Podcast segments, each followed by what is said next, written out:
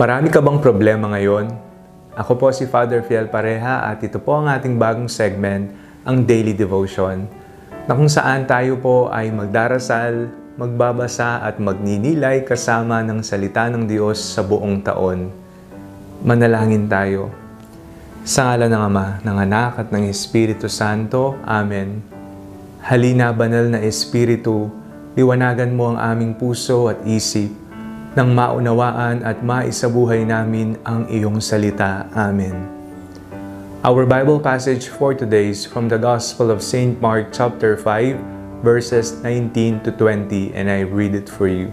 Go home to your friends and tell them how much the Lord has done for you and what mercy he has shown you.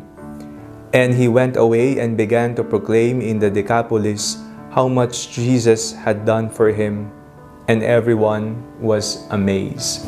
Mayroong taong hinalian ng masamang espiritu. Siya ay nagtatago sa pook himlayan ng mga patay.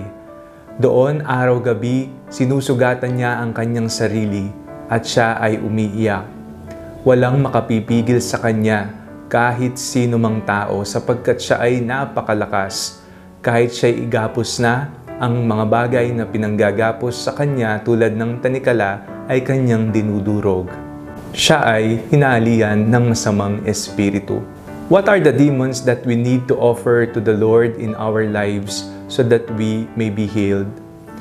Minsan, sa buhay natin, napakarami nating problema na araw-gabi tayong umiiyak. Minsan, sinusugatan na natin ang ating sarili. O kaya naman, walang makapipigil sa atin dahil sa tindi ng ating takot at lungkot. Let us invite the healing power of Jesus. Love conquers all, even the evil one. Lahat ng ating pinagdadaanan, lahat ng mga suliranin, lahat ng bumabagabag sa atin, lahat ng ating mga takot ay kayang talunin ng kapangyarihan ng pagmamahal ng ating Panginoon. What shall we do?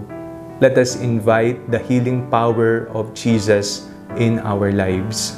Nothing is impossible in the love of Jesus. Even the worst things that we do, even our dark past. Ano-ano ang mga problema natin sa kasalukuyan? Ano ang mga bagay na kumukontrol sa atin at hindi na tayo makapagdesisyon o kumilos ng maayos? Alalahanin natin na nariyan si Jesus. Nariyan siya upang tayo ay gabayan at tulungan because the love of God will save us and heal us.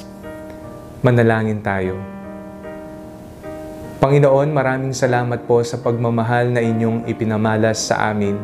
Nararanasan po namin ito araw-araw at ito ang puwersa na nagbibigay sa amin ng tunay na kalayaan mula sa aming mga kasalanan, mga bagay na nang aalipin sa amin.